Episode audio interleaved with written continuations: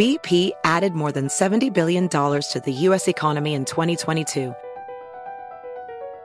Investments like acquiring America's largest biogas producer, Archaea Energy, and starting up new infrastructure in the Gulf of Mexico. It's and, not or. See what doing both means for energy nationwide at bp.com slash investing in America. AirPods Pro with adaptive audio automatically keeps out the sounds you don't want to hear so you can listen to your music and lowers your music to let in the sounds you do need to hear. Hi there. Hi, what can I get you? I'll have a strawberry mango coconut probiotic smoothie with wheatgrass. Anything else? Extra wheatgrass. Here you go. AirPods Pro with adaptive audio. Available on AirPods Pro second generation when enabled. Are you ready to move your career forward? Make your comeback with Purdue Global and get college credit for your work, school life, or military experiences. With these credits, you may have already completed up to 75% of your undergraduate degree. You've worked hard to get where you are. It's time to get the recognition you deserve and earn a degree you'll be proud of, one that employers will trust and respect. When you take the next step in your life and career, make it count with Purdue Global, Purdue's online university for working adults. Start your comeback at purdueglobal.edu.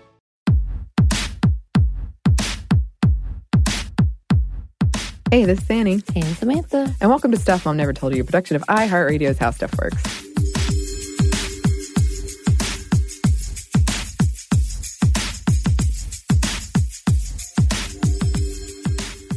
I'm excited about today's classic because we're we're bringing back an old one. Um, it's a two-parter. Ooh. Yes, on women in comics, and I find the history of comics fascinating. People know I love superheroes here. Yes. I uh, did you read any comics growing up, Samantha? Not Just a nope. one. Nope. Not a single one. I would every now the Sunday comics. Uh huh. If I went to my grandparents' house, who got the Sunday newspaper, but that was about it. I I mostly read X Men. That was my my thing. But I did read some Batman, some Wonder Woman, some Superman, and I guess I did read the Avengers when I got older. I've definitely read all of those now, and a bunch of indie ones that I'm really blanking on. And it's making me really mad because I know they're really good and I want to shout them out, but I can't think of them. I did read Walking Dead, some horror comics, but um, I love it and I love the art of it. Yeah, uh, I and that's one of the reasons I love Spider Verse so much, Right. Because I love that they used that art. It feels Right. like a comic has come to life. I think it's very nostalgic. Yeah, yeah, it is. Um, but there are certainly, and especially through this job, I've I've come to find out a lot more about it. There's certainly some problematic things in the history of comics. Obviously, yes. very much. There's some storylines that I read, and I'm I am shocked Right. that they got published. Right. Um, and so as as more women do get into this industry, and we do, we are starting to see changes of that. I'm glad. I'm glad that the audience they're finally realizing there's an audience of people that are into this that are women or non-binary, um, and and they're starting to make stuff for them with them in mind. I think that's really great. But yeah, yeah, there's a there's quite a long way to go, and I would love to come back. I just read an article this morning on um, the history of Miss Marvel slash Captain Marvel Oh, nice. and the history of like how feminism really influenced that character. Mhm. So maybe in the future we will get to to talk about that. But in the meantime, we hope you enjoy this classic. Welcome to Stuff Mom Never Told You from HowStuffWorks.com.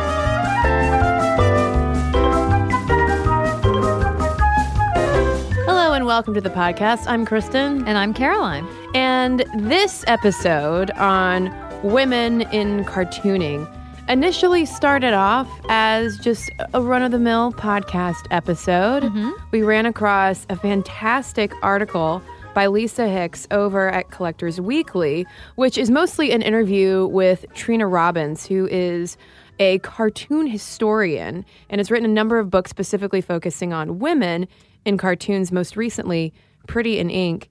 And we started reading the article, And we quickly realized oh, this is not just one podcast. No, I mean it's it would be impossible to condense cartooning and comic and comic book history, especially in regards to women, in into just one episode, especially when you guys there's an entire golden era of comics that we have to tell you about.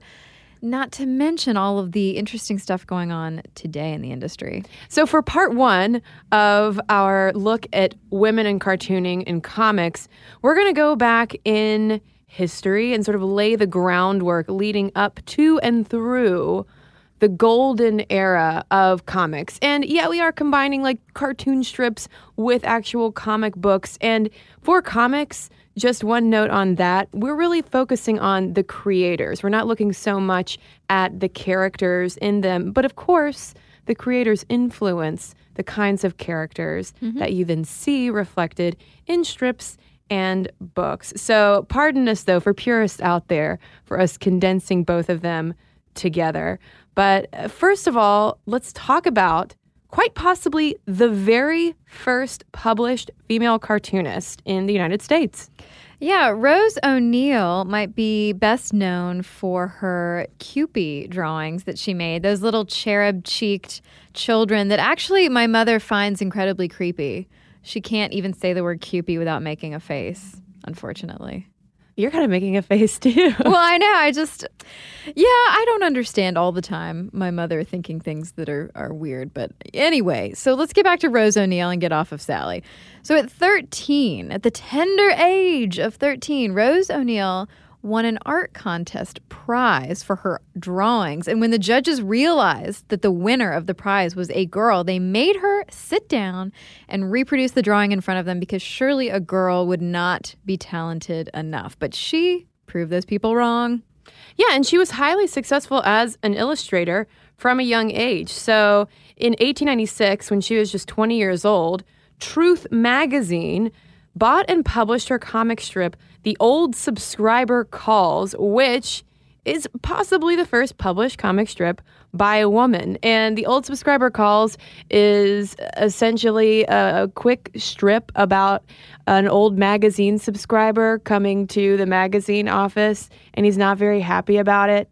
And there's this tidal wave that also comes in, and then he leaves, and the publisher's like, well, I'm glad we survived that one. Well, the joke, which I, I love so much and appreciate, having worked at a newspaper for four years, is that the whole punchline is that the subs- when the subscriber comes in and he's so angry and he beats up the editor, the editor doesn't care that he just got himself beaten up. He's just glad the subscriber didn't cancel his subscription and they didn't lose that revenue. And the fact that I chuckled out loud at that, that cartoon from 1896, I love that it's still it's still totally relevant because I feel like people in newspapers today are still like, just don't unsubscribe, please. You're an old soul, Caroline. I guess so. Caroline loves those 19th century punchlines. exactly. I, I really do. Uh, so, but before this, uh, O'Neill had already been selling her illustrations to other magazines and newspapers. So she was at 20, sort of an old hand at this. But we do have to look at the context of the time also in which this is going on. For instance, in 1895, you have R.F. Outcault's Hogan's Alley, better known as The Yellow Kid, which was published in Joseph Pulitzer, yes, that Pulitzer, his New York World newspaper. And The Yellow Kid was the first commercially successful comic strip published in a newspaper, which was quickly followed up by strips like Little Nemo and Slumberland, Krazy Kat, etc.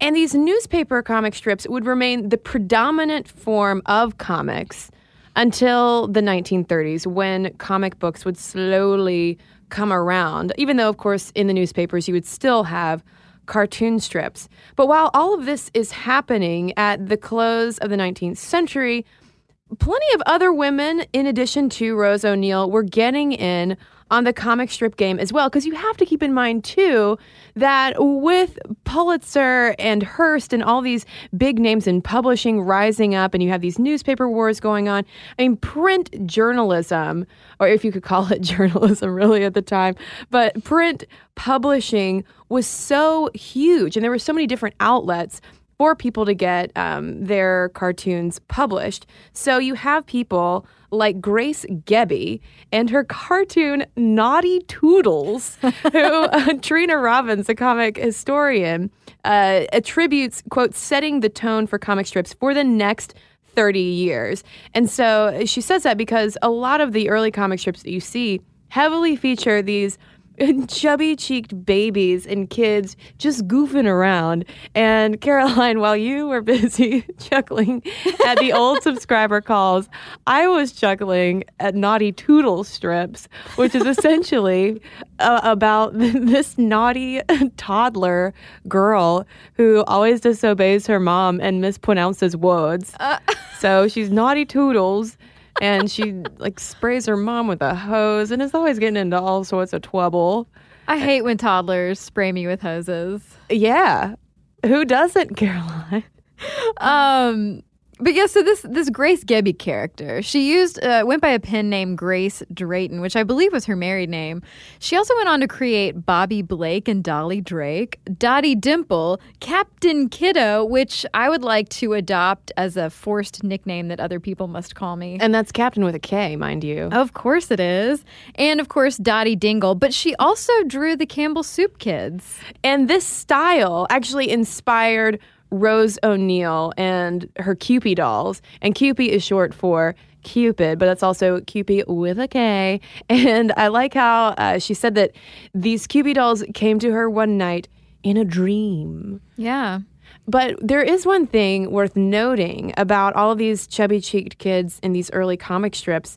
Uh, there's a paper that Trina Robbins wrote examining the different styles of uh, male and female characters in comic strips and cartoons, sort of sexual dimorphism and how how that has been depicted in illustration.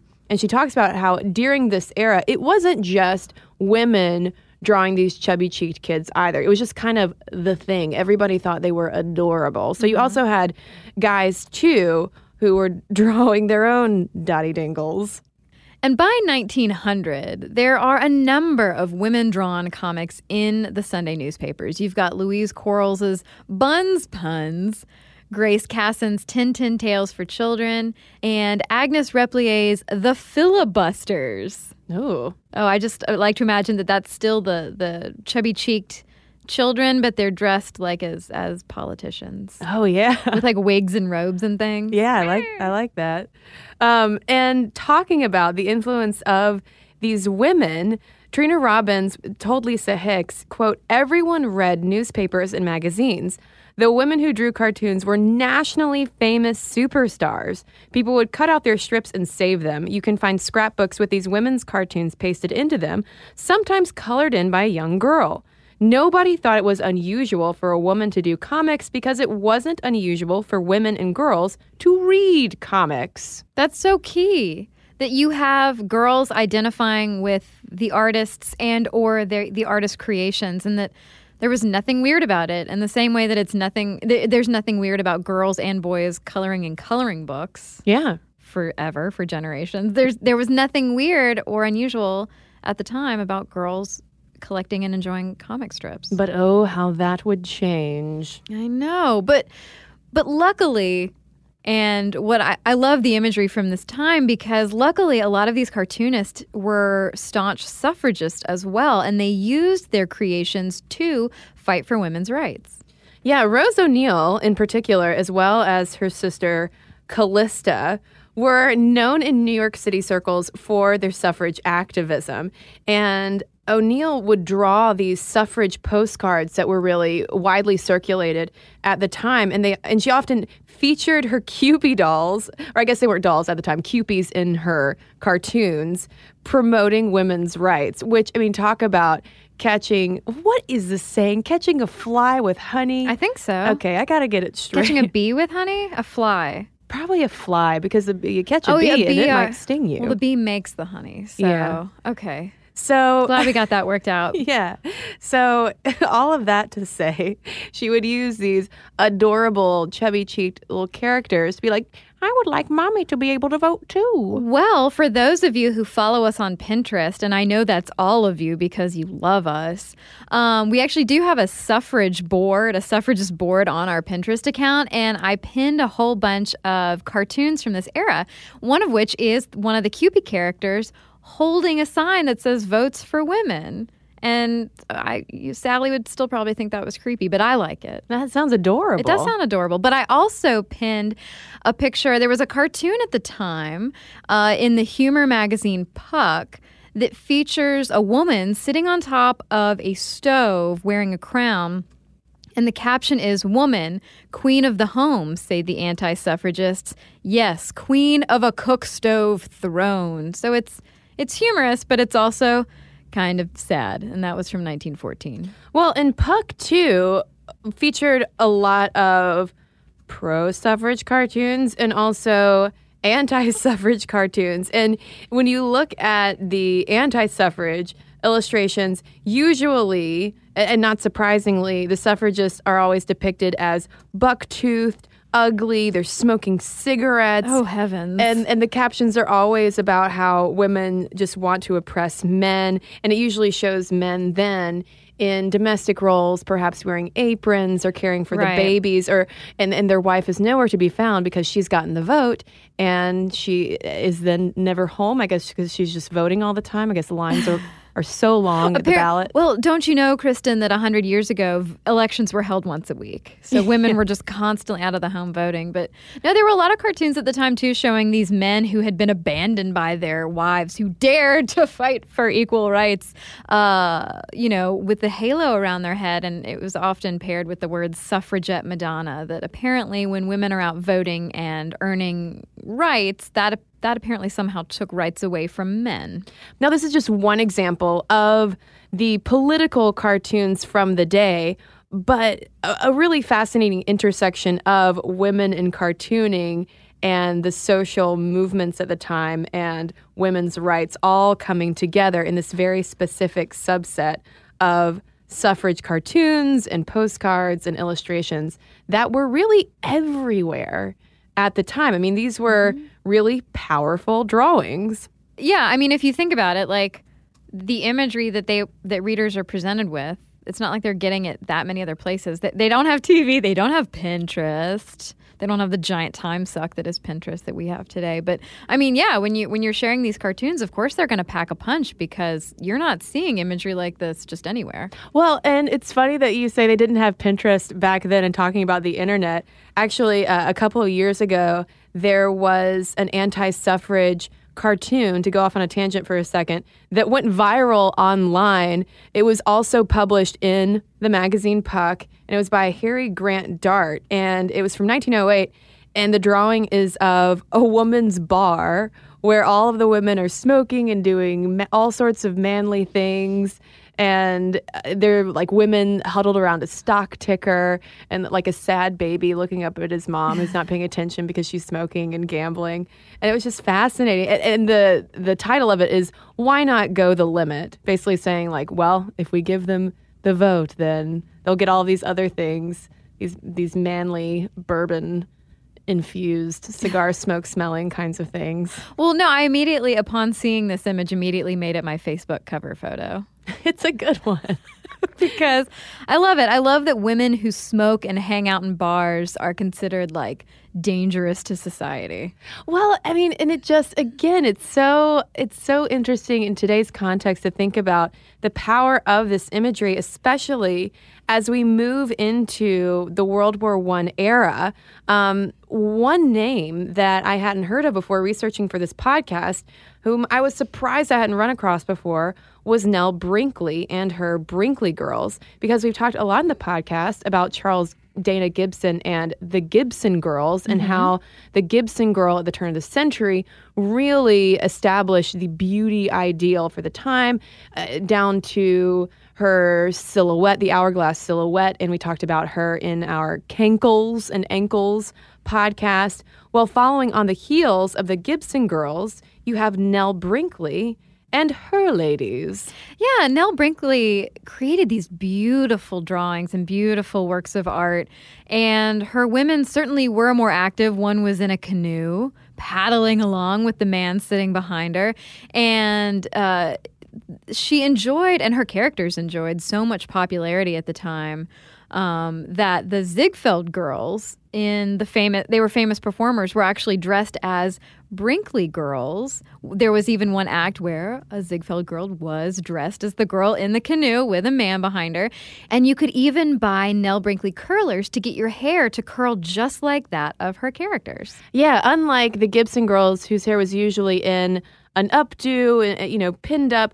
Brinkley girls had big curly hair. They were often more working class. And it, it was also notable to see how quickly Brinkley's career took off because she came to New York in 1907 to draw for the Hearst Syndicate. And by 1908, she was on her way to becoming a household name. Mm-hmm. And during World War I, she created this series called Golden Eyes and Her Hero Bill, which was published in the magazine American Weekly. And it was sort of a proto comic style of a serialized story, but it didn't have speech bubbles or panels. It would be one full page, gorgeous Art Nouveau illustration of this leading lady, Golden Eyes. And then it would have uh, the captions, detailed captions underneath. And Golden Eyes and her hero Bill are all about how while Bill goes off to war during World War One, Golden Eyes goes on adventures with Bill's collie, whose name is Uncle Sam. Right, precursor to Lassie. Um, Golden Eyes is allowed to be an amazing character, and it's so exciting. She ultimately saves Bill from death by the Germans. And uh, Brinkley follows Golden Eyes up in 1920 with Kathleen and the Great Secret, another strip in which the heroine saves the hero. And Trina Robbins, the historian that we mentioned, calls Kathleen another amazingly feminist cliffhanger. Yeah, and after World War One, you have the rise of flapper comics, and Nell Brinkley is sort of credited with inventing this type of comic strip, even though obviously she didn't invent the flapper, but sort of playing on this new type of woman. And her contemporaries as well had featured flapper characters that weren't so overtly feminist necessarily, but they were significantly different from, say, the women depicted in those anti-suffrage cartoons Mm-hmm. that were, you know, painting the the terrifying portrait of what would happen if women got some freedom. Well, it turns out they are just well, flappers. Yeah. So, for instance, you have uh, artist Ethel Hays, who created strips like Ethel, Flapper Fanny Says, and Marianne. And Flapper Fanny was very much like sort of portraying this emerging teen life, this young woman life, and what that entailed. Um, and this is coming from Hogan's Alley, but I, I thought that Ethel Hays was such an interesting character with such a great story. She actually, instead of going to finishing school, went to the Los Angeles School of Art and Design. She convinced her parents to send her there. After that, she won a scholarship to New York's Art Students League, then to the Julian Academy in Paris, then joined up with the Red Cross during World War I, where she helped rehab soldiers through art classes. And when the soldiers weren't super excited about learning the type of art that she was teaching and they wanted to learn how to draw cartoons, she ended up enrolling herself in a cartooning correspondence course to help teach them. And the head of that school was so impressed with her abilities that he passes her stuff along to the Cleveland Press, which offered her a job in 1923. And now Hays, getting this job, she assumed that her duties would just end up being stuff like touch up and layout work, kind of like the women of Disney that Kristen and I talked about last year. But instead, when she showed up, she had the job of illustrating stories, a colleague's stories, of a flapper's hijinks. And so she actually had a lot of control over what she created. Yeah, and after Ethel Hays, Gladys Parker took over Flapper Fanny, and she also created the strip Mopsy. And then during World War II, she created Betty G.I., which, I mean, is a very World War II sounding comic strip. And speaking of World War II, though, around that time, obviously flapper cartoons had become passe. And as that happened, they were replaced largely by teen girl characters because this is when being a teenager and that whole culture really emerges in the US as well. So that's reflected in the cartoon strips of Virginia Huget, who that is her her pen name. So pen name. Do, do you have a? Is it a drawing name? Is it the same thing for a cartoonist as it is for a writer? A lettering name, an ink name. um, regardless, Huget created Campus Capers and Babs in Society, and those were a couple of Trina Robbins's uh, favorite uh, women drawn cartoons from that time. Now, one woman from the pre World War II era who we definitely need to highlight before we move on is Jackie Ormes, who's the first female African American career cartoonist who, in 1937, first published Dixie to Harlem, which featured the character Torchy Brown, and it was published in the African American newspaper, the Pittsburgh Courier. And then in 1945, she created the short lived cartoon Candy, which was published in the Chicago Defender, also an African American newspaper. And it was about a housemaid who essentially tells it like it is on social issues.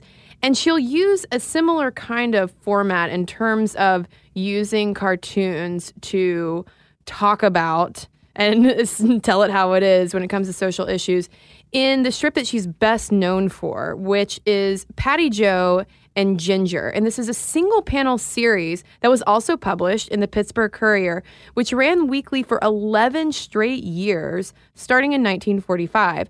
And it's all about, as you would guess, Patty Jo and Ginger. And Patty Jo is the little sister, and Ginger is the older, fashionable sister. And Patty Jo essentially I mean, she she's a very like straight talking. It's almost like the out of the mouth of babes. Yeah. You know, she's the straight talking character who always has these very sage but funny observations about life, about society, about racism, about politics. And it was so popular and influential in its depiction of black girls in particular the Patty Jo doll, which was sold in the late 1940s, is considered one of the first positive black dolls ever sold in the United States. And then from 1950 to 1954, Ormes's last comic strip, Torchy and Heartbeats, featured a mature black woman and activist looking for love. So it's interesting you have this more mature activist coming up right as the civil rights movement starts to get underway. Yeah, and Nancy Goldstein actually wrote an entire book about Jackie Ormes called Jackie Ormes, the first African American woman cartoonist. And she talks a lot about how her lead characters often women, obviously, have Patty Jo, Ginger, Torchy, Candy.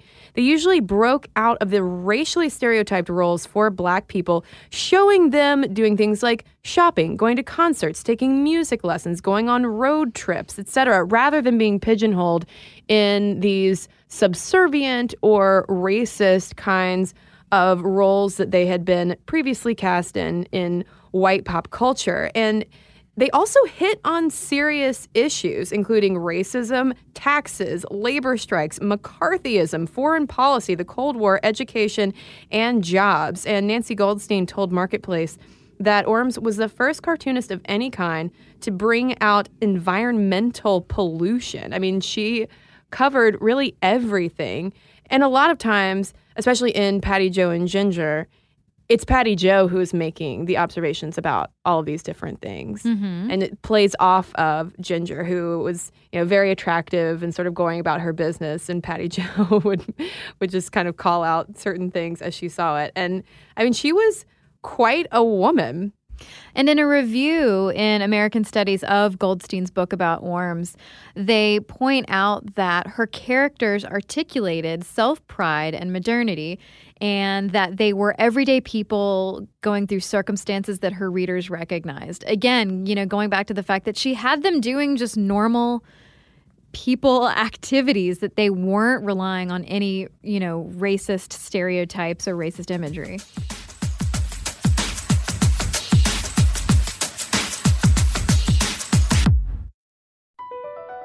BP added more than $70 billion to the U.S. economy in 2022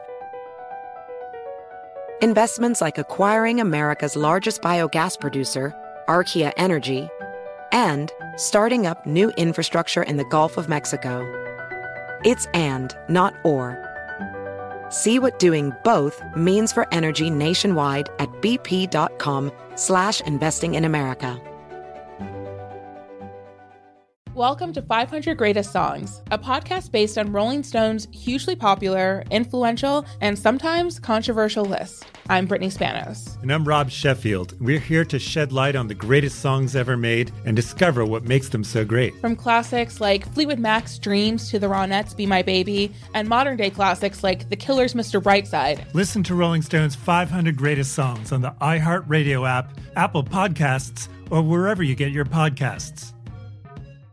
Hey Sarah, I love that spring break vlog you posted on Zigazoo. OMG, you watched it? Yeah, it was edited so well. I think you're so talented. Social media interactions are only positive when you use Zigazoo. Zigazoo is the world's largest and safest social media network for kids. Your kids can upload their content and see what their friends are up to. With Zigazoo, they can create videos, enter to win prizes, and try out the latest dances and trends. There's no commenting, no text messaging, and everything is 100% human moderated. Plus, all community members are real, verified kids just like yours. There are no bots, trolls, or AI. Because Zigazoo is about one thing and one thing only, and that is fun. Try out Zigazoo this spring break and let your kids share your vacation blogs and best edits with their friends safely. Download the Zigazoo app today. That's Z I G A Z O O.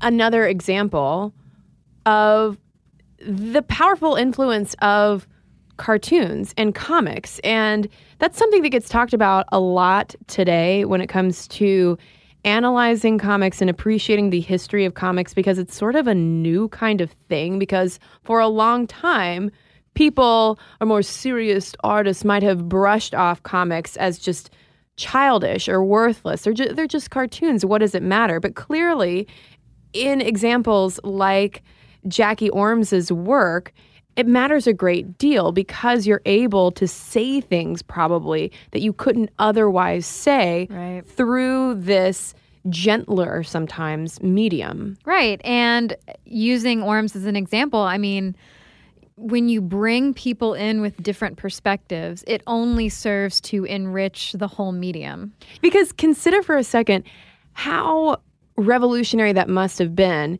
in 1945 to not only have a, comic, a single panel comic series penned by a black woman, but it's also featuring almost exclusively black women. Mm-hmm. There was nothing else like it at the time, and, and featuring black women as human people and not just caricatures. Right. So now we're going to move away from the newspaper cartoons, though, and look more into comic books because as we have gotten into the World War II era in our timeline, this is also approaching the golden era of comic books. We've been discussing comic strips and single panel comics as they appeared in newspapers, but you're probably wondering what we have to say about comic books.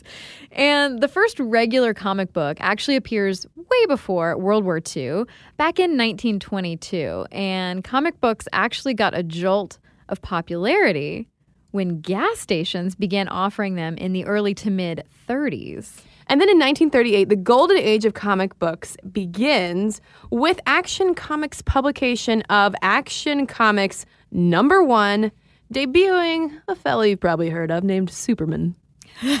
John Superman. Uh, and then Detective Comics, or DC, would go on to publish Batman, or Batman. And after this, comic book sales shoot up during World War II because they featured themes of good triumphing over evil, pro American characters, and superheroes. And of course, the first Captain America cover features him battling Hitler. So it's, it's some really satisfying good versus evil, black and white, clear stuff. And it's super satisfying for this industry because by October 1954, the comics industry would be selling 150 million copies per month of 650 different titles, reaping $90 million per year. And I believe that was $90 million in 1954 money. So they're doing pretty good. Yeah. Well, so what about the women? Where are the women in this era? Well, there, there are a few women of the golden age. So the first woman we need to talk about really emerged in 1939. Her name was June Mills, but she went under the pseudonym Tarpe Mills to sort of conceal her gender because that was the environment at the time. And she got her start in comic books with Daredevil Barry Finn, all about a daredevil named Barry Finn, who had a plan to thwart Hitler and Mussolini. And then she would go on to create Purple Zombie, Devil's Dust, and The Catman, which is not the same as Crazy Cat Lady. Although I wonder if perhaps that was a love interest at one one point. Probably. also, probably not. to be confused with a Scatman. Oh. So, and I, I like the straightforwardness of Purple Zombie, that title. Yeah. Just, you know what you're getting. Yep. Straightforward. Well, so then a couple years later, Mills creates the first major female action hero. So from 1941 to 1952, we get Miss Fury. Of course, she her real identity is socialite Marla Drake, who inherits a magical suit of panther skin that she carries around in her purse. Pretty sure she got the panther suit willed to her by her uncle. Uh, but the suit was supposed to be worn by a witch doctor, but you know, you, you can't stop a good costume. I understand. Well, she had gone to a party and someone else was wearing the same outfit she was. Oh, Lord. And even worse than wearing something only a witch doctor is supposed to wear would be another woman wearing the same outfit as you at the same party. How embarrassing. So Marla was like, you know what? I'll just wear this panther skin. It's no big deal. And even though her friend Albino Joe, actual character name, was like, I don't think you should do that, she did. And lo and behold, it had magical powers that turned her into a superhero. But the cool thing about Miss Fury was that the panther skin suit did not get worn all that often. Mm-hmm. She kind of preferred to do her crime fighting in her normal socialite clothes. She was very smartly dressed, who and she happened to fight Nazis, so Yeah. just just happened to. But yeah, Miss Fury wasn't actually a comic book. She was a Sunday serial. Oh yeah, this is this is a good point, but still important as a major female action hero. Right. And, remember, this is new territory for women getting into action comics and cartoons. Right. And she did definitely pave the way for a bunch of future female superhero characters, often drawn by men, including Phantom Lady, Miss Masque, Red Tornado, Lady Luck, Spider Widow, and Wonder Woman, uh, who came around in 1941 thanks to William Marston, who we've done a podcast about. Yeah. And around the same time that all this is happening, in 1940, Dale Messick, who changed her name, like Tarpe Mills, uh, from Dahlia to Dale to make it sound more masculine, she created the action adventure strip Brenda Starr Reporter. And she was influenced by none other than Nell Brinkley. I actually, for a while, Kristen, in middle school, really kept up with Brenda Starr. Like every day, ran for the paper to go to the comics section to read Brenda Starr. Yeah, I read her in the Sunday Funnies. And you know what? That takes a lot of patience. Because there's a lot of dialogue. I think I would have rather just had a comic book as a child, which I never had, to read it all at once. But Yeah. that's that's fine. That's fine. Um, but so with this whole trend that we're starting to see with women artists creating female action heroes in comics, they are, like Kristen said, sort of entering a dude territory. It was all fun and games when women were creating the more domestic scenes, the teen girl comics, the, the comics for children and featuring animals and things like that. That was all fine.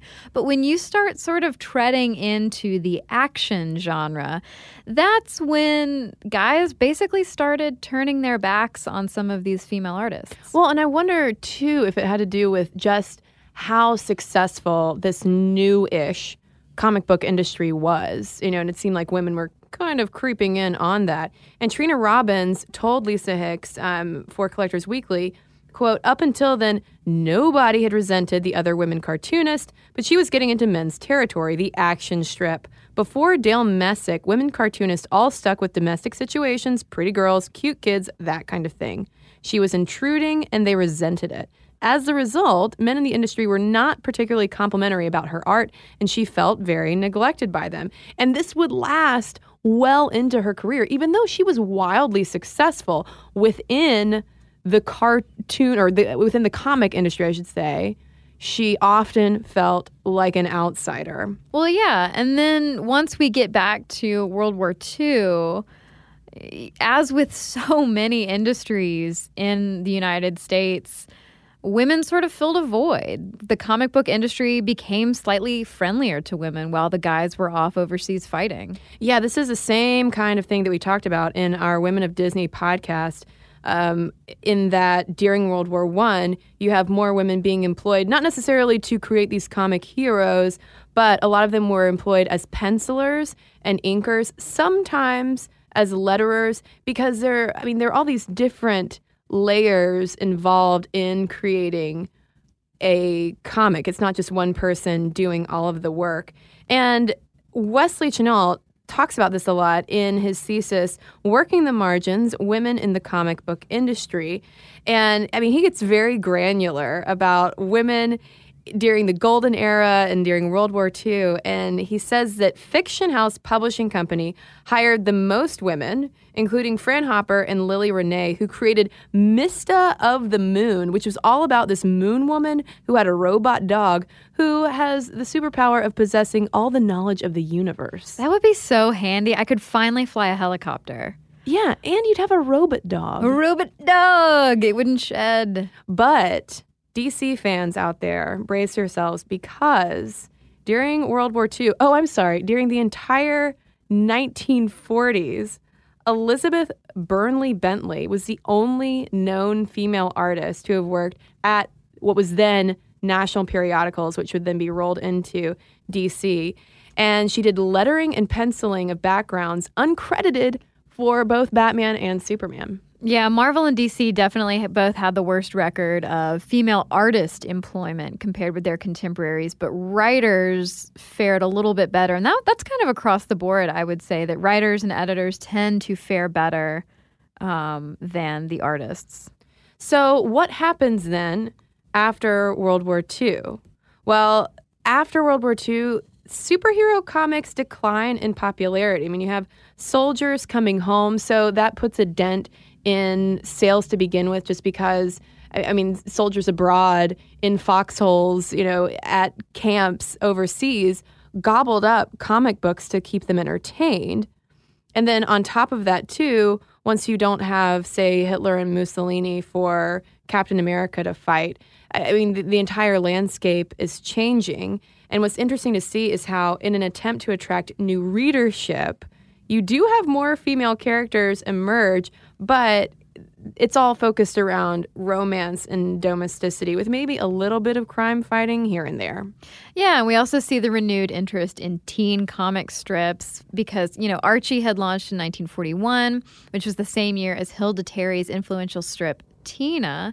And I mean, we've talked on the podcast before about post war social anxieties and the need to sort of reassert a traditional masculinity and a traditional femininity, women leaving the workplace, going back home to take care of the men who've returned. Well, and as we talked about in our podcast on whether World War II was all that great for Rosie the Riveters, and it basically how after they come home, the women were expected to leave the jobs that so that men could have jobs to take back up. And the same thing happened in the comic industry. After World War II, women's employment in the comic industry dropped by about two thirds. And the women who stayed were usually kicked out of action adventure titles and then redirected to teen and romance serials, or some of them just moved into children's illustration. We're like, I'm just getting out of this industry altogether. And so it's right after the war in 1946 that we get the National Cartoonist Society that forms. That sounds cool, right? Oh, well, it's open to you if you're a man. And in 1949, Hilda Terry puts up a fight. She called for the inclusion of women or told them, if you're not going to include us, maybe you should just change your name to the National Men Cartoonist Society. Yeah, Hilda Terry was not pleased. Um, but the good news is, in 1950, uh, Al Capp, who created Little Abner, as well as other, obviously male, because they were all male, members of the National Cartoonist Society, came to bat for women's inclusion. And so the society finally had to open up its doors to let some women in, although there weren't that many. Yeah. Well, so we've already seen, you know, Kristen mentioned the declining numbers that we see by 1950, that more women are just going into other arenas. But 1954, something happens that makes things even more difficult for really everybody, not just women. But in 1954, we get the publication of uh, Fredric Wertham's Seduction of the Innocent, which blamed comic books for corrupting young minds. And that leads to the Comics Code, which basically sanitized mainstream comics. It wanted to get root out any sex, any violence, any anything that could potentially poison young minds. So this is not unlike every fight we have ever had, every generation of forever whether it's about music or video games. But in this particular instance, it was all about what comics were doing to young children. And we talked in our podcast a while back on Wonder Woman about how Wertham and the Comics Code was responsible for also sanitizing Wonder Woman. You see her shift even more to romantic storylines, and they were concerned in Wonder Woman in particular about overtones of lesbianism and bondage. And so, of course, with the comics code in the 60s, all of a sudden Wonder Woman is all about her boyfriend and clothes. And it's really with the publication of Seduction of the Innocent, which, I mean, th- this book, I mean, it wasn't just a book that a lot of parents read and they freaked out about. I mean, there were Senate meetings about comic books. Um, so heading into the 1960s, the golden age is over. Mainstream comics are getting a lot more sanitized. They're rather boring comparatively. And this is ushering in an underground comics with an X revolution. And that Comics with an X revolution is something that Kristen and I will delve into in our next episode. So stay tuned. Yeah, but now we want to hear from classic cartoon and comics fans and cartoonists listening. Momstuff at howstuffworks.com is our email address. You can tweet us at momstuffpodcast. Let us know your favorite cartoonists, your comic books. Were there classic era women that we didn't talk about, but we should? Let us know. You can email us, you can tweet us, you can also message us on Facebook, and we've got a couple of messages to share with you right now. BP added more than $70 billion to the U.S. economy in 2022 by making investments from coast to coast. Investments like building charging hubs for fleets of electric buses in California and starting up new infrastructure in the Gulf of Mexico. It's and, not or. See what doing both means for energy nationwide at bp.com slash investing in America. Welcome to 500 Greatest Songs, a podcast based on Rolling Stone's hugely popular, influential, and sometimes controversial list. I'm Brittany Spanos. And I'm Rob Sheffield. We're here to shed light on the greatest songs ever made and discover what makes them so great. From classics like Fleetwood Mac's Dreams to the Ronettes' Be My Baby, and modern day classics like The Killer's Mr. Brightside. Listen to Rolling Stone's 500 Greatest Songs on the iHeartRadio app, Apple Podcasts, or wherever you get your podcasts. Have you heard about the social media platform for kids? It's called Zigazoo. It's a great place where kids like me can come together to make fun videos. Zigazoo is moderated by real, live people who review content before it's posted on the feed. Oh, I especially love the dance challenges. So much fun. Oh, and there's no comments or messaging, so you don't get any of that negativity that's all over other social networks. All my friends love it. I love that it's kid safe COPPA certified. Uh, I don't know what that means. It means it has built in privacy protections for your online data. Uh, that's great, but I wouldn't be doing Zigazoo if it wasn't fun. She would not be doing it if I didn't think her data was safe. Zigazoo, the world's largest social network. For kids. Download the Zigazoo app today.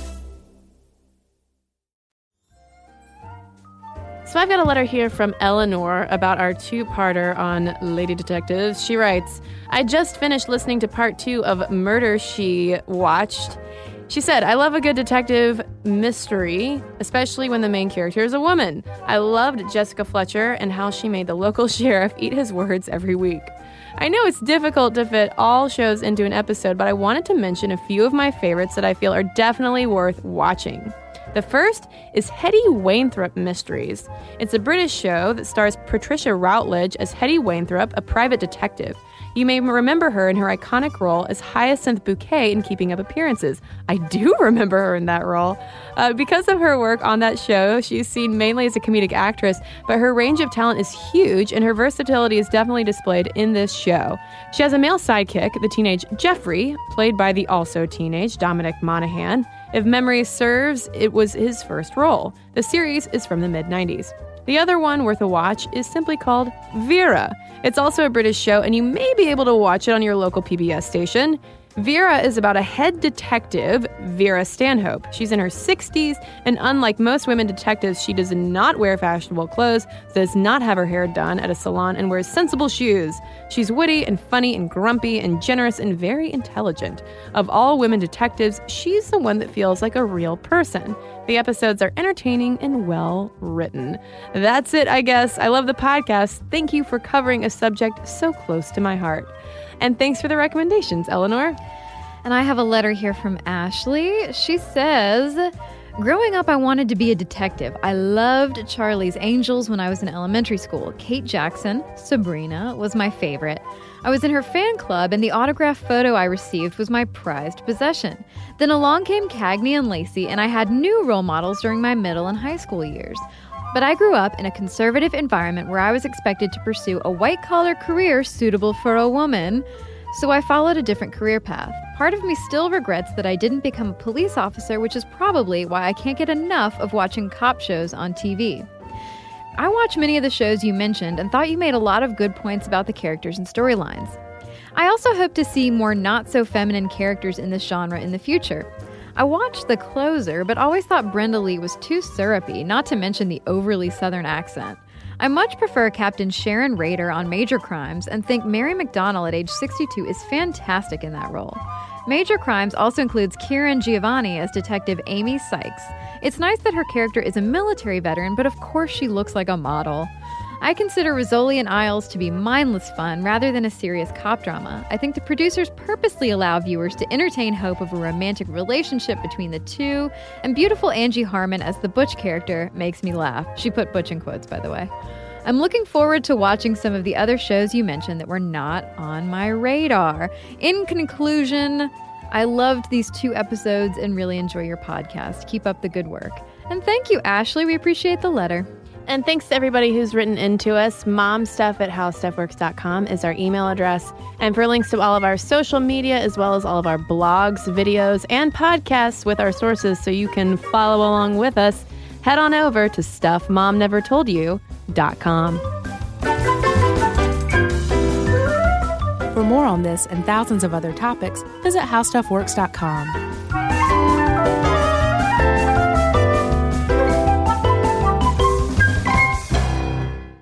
Does money stress you out? Let Facet flip your financial chaos into clarity. Finding Facet immediately put us at ease. Facet's innovative approach to financial planning ensures your money works as hard as you do, enabling members to experience the joys of having your finances in order. And that makes us Facet for life now, I guess. Visit facet.com, F A C E T.com to learn more. This ad is sponsored by Facet. Facet Wealth is an SEC registered investment advisor. This is not an offer to buy or sell securities, nor is it investment, legal, or tax advice. These testimonials are from current Facet members who are not compensated. All opinions are their own and not a guarantee of a similar outcome. Welcome to 500 Greatest Songs, a podcast based on Rolling Stone's hugely popular, influential, and sometimes controversial list. I'm Brittany Spanos. And I'm Rob Sheffield. We're here to shed light on the greatest songs ever made and discover what makes them so great. From classics like Fleetwood Mac's Dreams to the Ronettes' Be My Baby, and modern day classics like The Killer's Mr. Brightside. Listen to Rolling Stone's 500 Greatest Songs on the iHeartRadio app, Apple Podcasts, or wherever you get your podcasts. Hey Sarah, I loved that spring break vlog you posted on Zigazoo. OMG, you watched it? Yeah, it was so cool. I think you're so talented. Social media is only positive with Zigazoo, the world's largest and safest social media network for kids. In Zigazoo, all community members are verified kids just like yours, and all content is fully human moderated. Try out Zigazoo this spring break. Download the Zigazoo app today